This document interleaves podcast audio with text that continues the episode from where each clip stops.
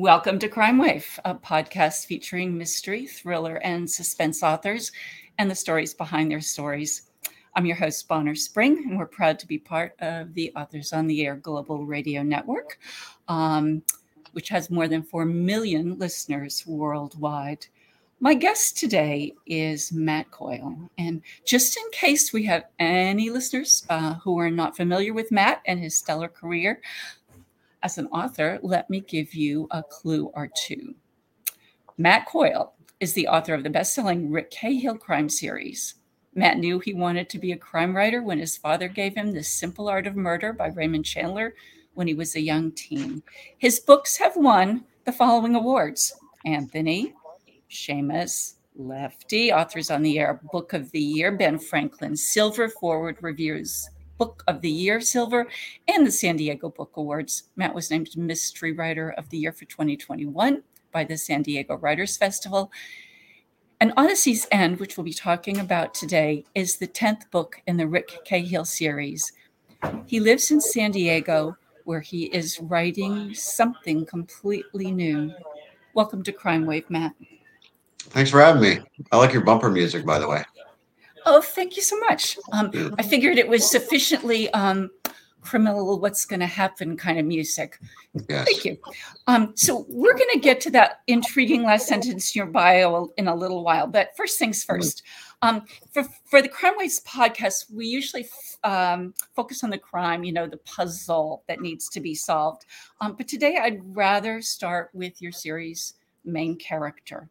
You have put Rick Cahill through the wringer in 10 adventures now. He's been up, down, kicked around. He's found love and lost it. So start at the beginning. Where did Rick come from? Well, in the very beginning, in the very early drafts, which weren't publishable, he came a lot from me. But with each new draft, less of me. Book got more exciting and um, and more apt to be published.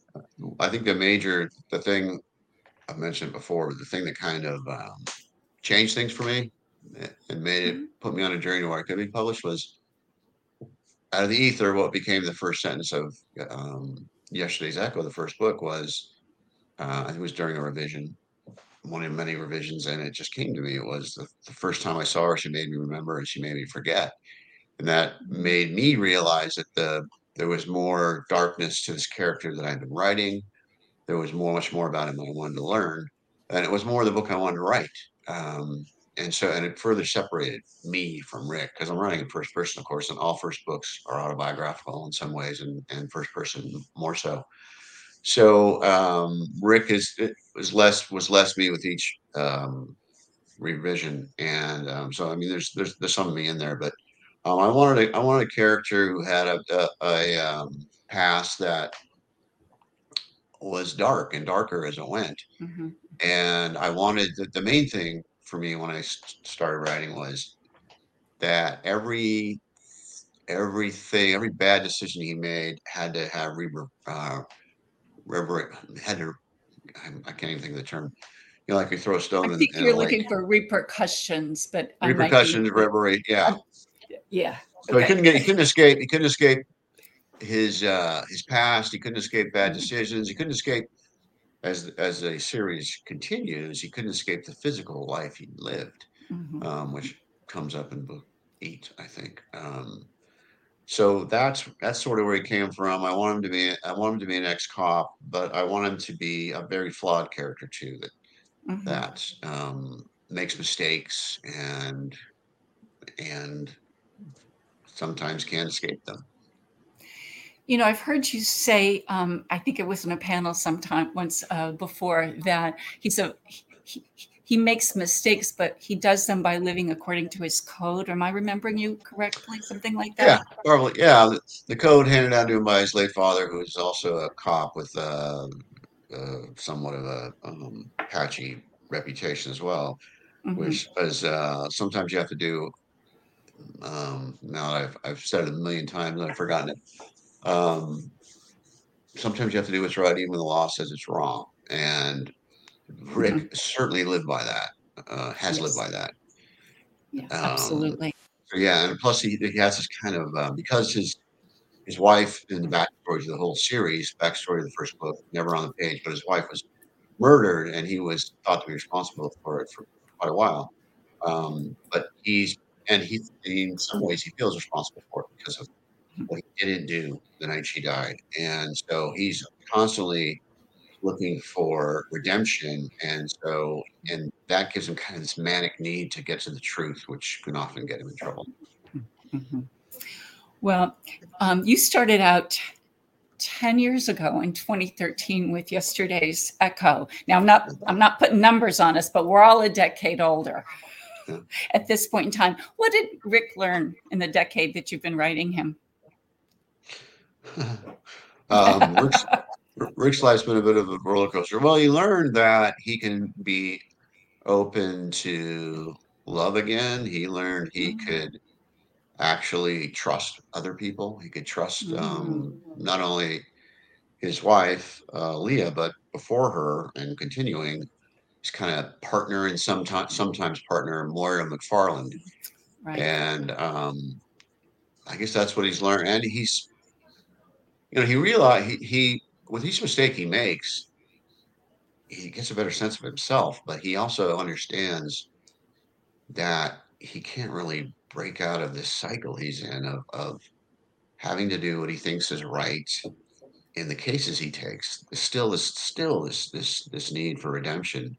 And even though even as it threatens his family life, he just can't quite break out of it.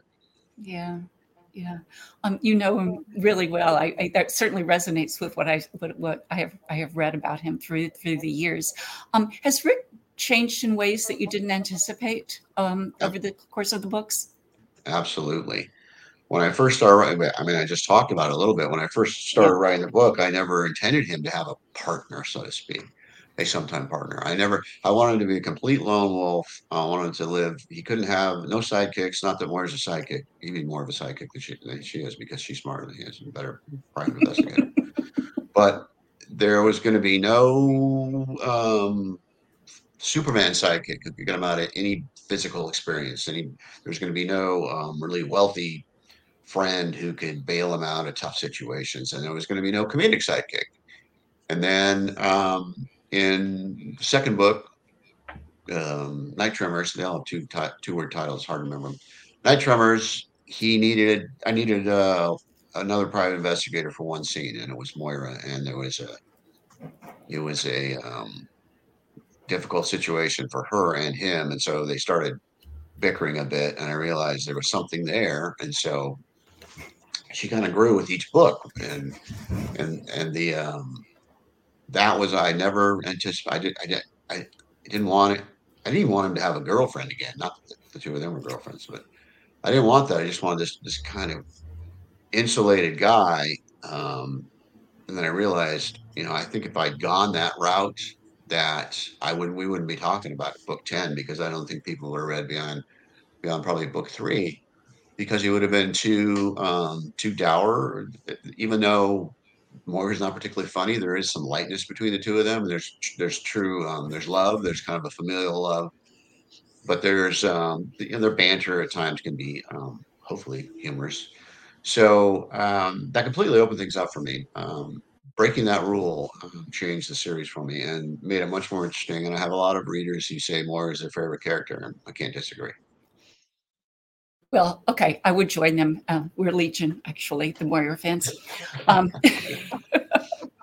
that's great. Um, so, turning to the plot of Odyssey's End without giving away too much, can you tell us a little bit about the puzzle that Rick's faced with solving? Yeah, he's as as mentioned, his he's this behavior he has has risked his family, and plus he's got this disease, chronic traumatic encephalopathy, which is known as a pro football disease. It's a brain trauma, mm-hmm. and it's not a, a the. There's a lot of science that's unknown about it, but the generally, in, in fact, you can't be completely diagnosed until after death, but you can be pre-diagnosed and kind of have a good idea. And the the, the life expectancy is much shorter than it would normally be and there's a real possibility of dementia. And um, Rick fears that he fears that he's got a daughter now, Krista. He at this this isn't a spoiler because it's on the first page. He and his wife and and um, his daughter are separating. He gets the daughter a couple times a month, but she basically lives with her mother up in Santa Barbara now and her mother's family. And it's because Rick had he won't um, well, he did some things in the last book that kind of put him in that direction. But he his concern now, he yes, he'd like to get back together with his wife dearly. I mean, he still loves her, and he thinks that she still loves him, but you know, understands his um, his nature. But he wants to because he doesn't think he's going to be around that long, and and he wants to have something for Krista to fall back on, his daughter to fall back on, a little nest egg, something and he's not going to be health earning. You know, the, the average lifespan of someone with CTE is 53 years old, and Rick's about 43 in this book. Mm-hmm.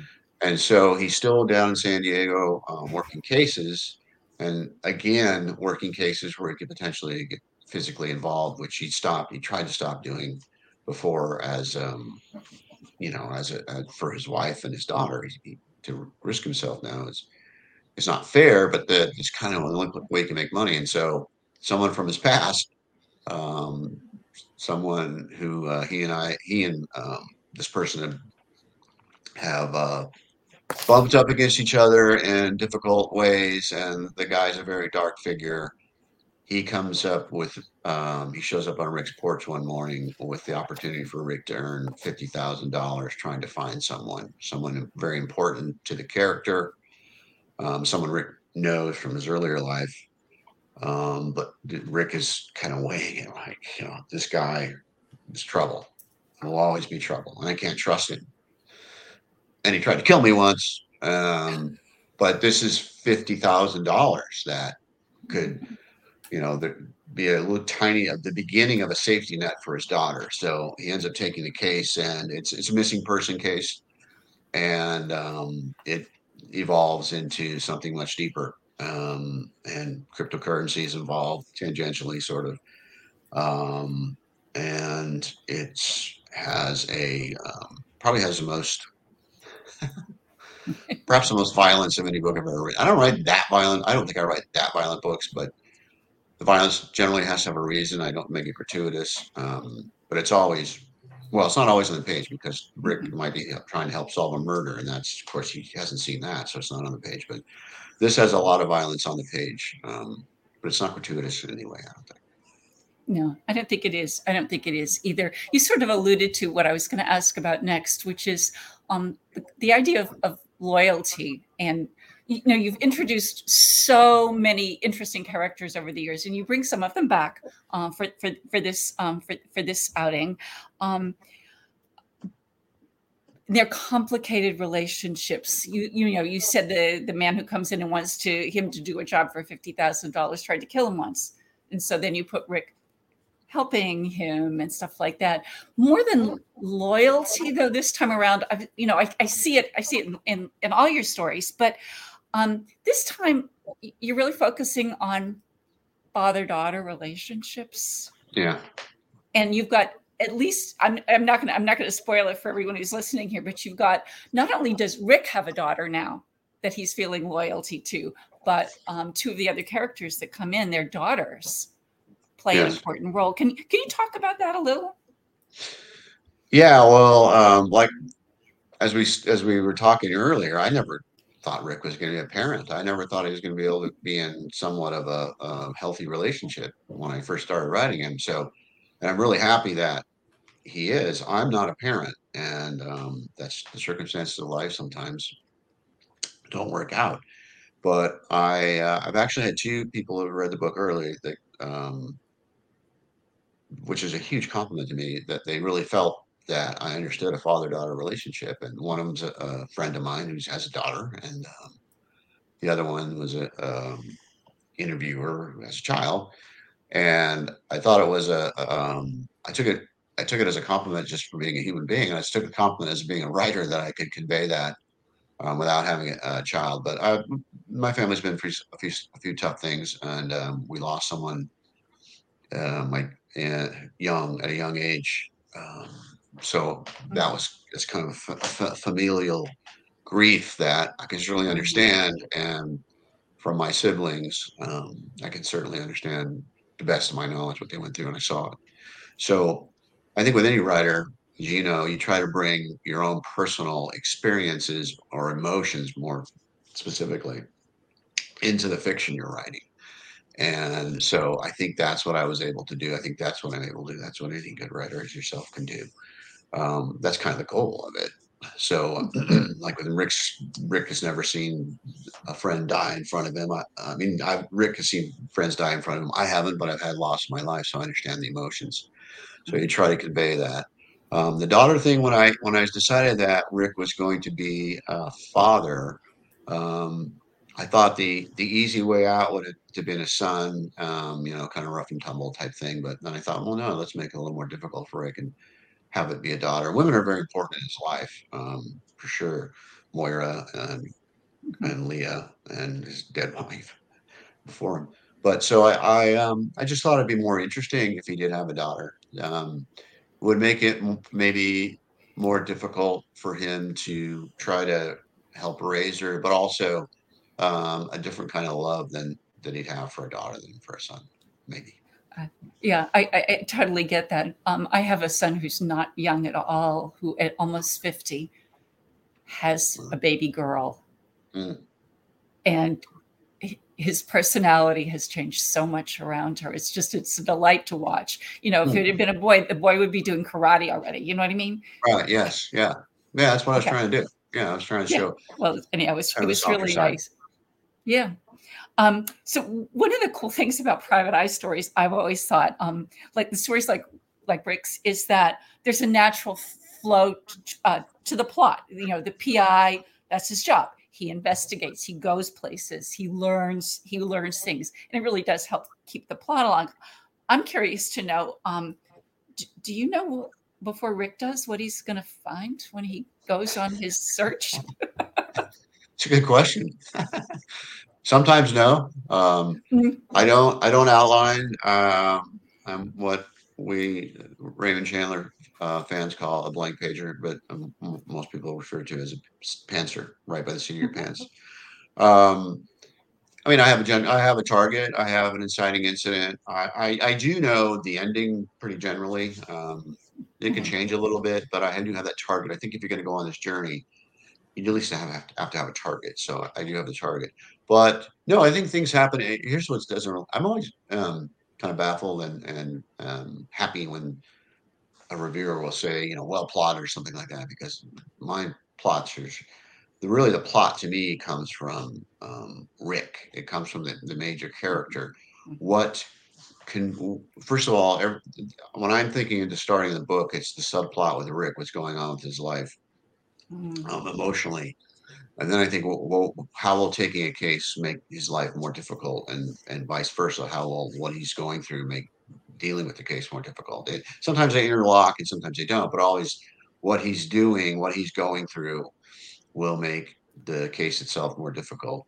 And so I try to think, I mean, these, you know, I, these are, if you look at Rick from 30,000 feet, you go, I don't believe any of this because 10 books he's been, I don't, I, I'd have to count up the amount of times he's been shot and stabbed. And there's times, actually, he took off his shirt in this one. He never takes off his shirt for any kind of physical aspect. It's always kind of uh, he's maybe twice he's taken off his shirt that I can remember. Except there's you know he has had sex, but when it's specifically his shirt has come off, I have to remember where all the scars are, and so I don't have a Bible of the series, stupidly. So I have to kind of go back and skim books. And go, yeah, where was he stabbed that time? Where was he shot? Um, so if you look at it from thirty thousand feet, you go, this this is impossible. No person can live this life. But I try to I'm I'm thinking in two week, you know, one to two week intervals of his life, and mm-hmm. when he's um, um, put up with a, a, obstacle or a situation, what would in this life he's led, with the mistakes he makes, what would be logical for him to do, and what would be the outcome of of those um, of the action he takes? Mm-hmm. So I try to make it make sense within the world that he's in with each book. And so from that, uh, like I said, I've got a target. Just how can I get there? What are the obstacles Rick's going to have to mm-hmm. overcome? And that kind of forms the plotting for me. and then so, and, and doing it that way, there's characters that I n- never thought of that'll come in, and uh, there's also a lot of you know. Um, I mean, I probably my first draft's very long, and uh, I will probably cut thirty thousand words from on the next on the first pa- first pass. I'll probably cut thirty thousand words, and then I'll be adding as I go. So it's it's the way that works for me. It's very messy, but uh, I've decided, you know, it, it takes some time. There's been books where I go, you know what, I'm going to try to be a little more efficient on this. And my brain just doesn't work that way. If you see my, if I showed you more in my office, you'd understand why. But I have to go with the messiness, and that's how the creativity uh, works for me. Yeah, I'm so glad I asked you that because it makes so much sense when you look at the, the, the arc of the series. I know you said before that your books, and I and I know this to be true, your books work as standalones, but over the arc of the series, um, that really helped me as a reader understand it. So thanks, thanks a whole lot about that. Sure. Um, so listen, um, you unlock the door and i'm going to open it right now and step right through it you said you're writing something new matt can you yeah. share a little bit about it just this morning before we got on uh, yeah and i'm way behind where i want to be um, i'm first of all i'm writing something in third person i it took me 10 years to get published with rick it's been 10, it's been a decade it's actually been like 11 years since since the first book was out and so that's 20 years in first person in one character's head. This is this is a person who's become kind of like family to me. So to do to write in third person just um, as a um, as a writer experience is whole it's very new. It's probably been since college, which we we, we can't even count back how many years back that's been um, to write in third person. So you know, I read a lot in third person, so that's fine. Um, so that's a challenge, and um, it's not being in Rick's head again is a challenge. There's some similarities, and if I if I went through things, they'd go, oh, "You're just writing Rick again," but it's it's different.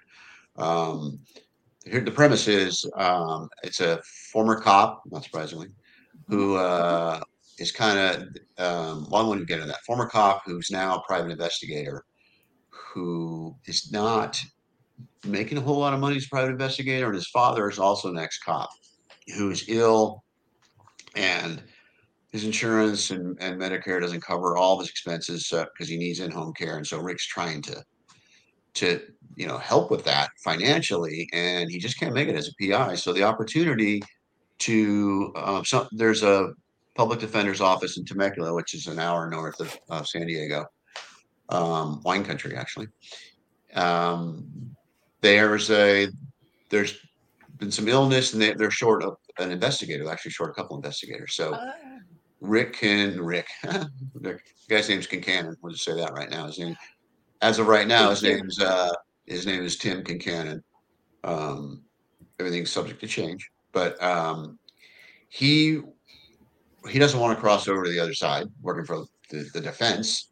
But it's an opportunity to make some money, and it's it's um, not full time. It's full time, but it's not a guaranteed full time job. Mm-hmm but it's, the money's steady and it's there, and he needs he needs to to do it to help his father. So he's a true believer on the other side of the thin blue line. He ends up working with a female public defender who's on the who's a true believer on her side of the line. And so they they have to work together. The dyna- I'm working through what's the story going to be, and I've got a better idea now than I did a while ago. But the dynamics of that, and plus his father, like you're what? you know, he doesn't even want the money because you're working for the other side. So I really like that the dynamics of that, and it's finding the right story to make it all work. But um, I got some inside info because my girlfriend's a public defender. So um, I mean, i've got every every day something's different. The information I get from her. So um, so uh, I'm excited about the dynamics. Um, I'm struggling with the story, but um, I'm, I'm saying on a lot. I feel like I've got a better handle on it now, so I'm pretty excited about um, what can happen. That sounds that sounds really neat. I can see where that could go so many different fun ways. Um, thank you. Um, listen, Matt, before we go off the air, can you tell our listeners um, where people can find you online, and also um, I forgot to mention at the head that Odyssey's End will release on November 14th and you may be doing some public events that people would like to come to so just let us know how to people know how to sure. how to find you Yes, uh, November 14th, uh, I'll be at Warwick's in San Diego in La Jolla. That's that's the big launch party. Um, but you can find me on my website, mattcoylebooks.com, um, and on Facebook.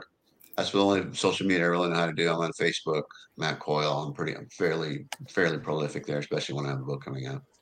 Uh, but I'm on, I'm on this, I'm on Instagram too, and even even X. Uh, but I, I really on X, I can just kind of re- repost stuff or like things. Um, but yeah, and and if and if you do come across my website, you can certainly always email me there, and I, I generally do respond to emails. That's great. Well, thank you. Um, thanks for taking the time to chat today, Matt. Best wishes for Odyssey's End and for um, all the other books in your future. And I hope you'll come back and um, chat sometime again. Thank you. Love to. Thanks for having me. Enjoyed it.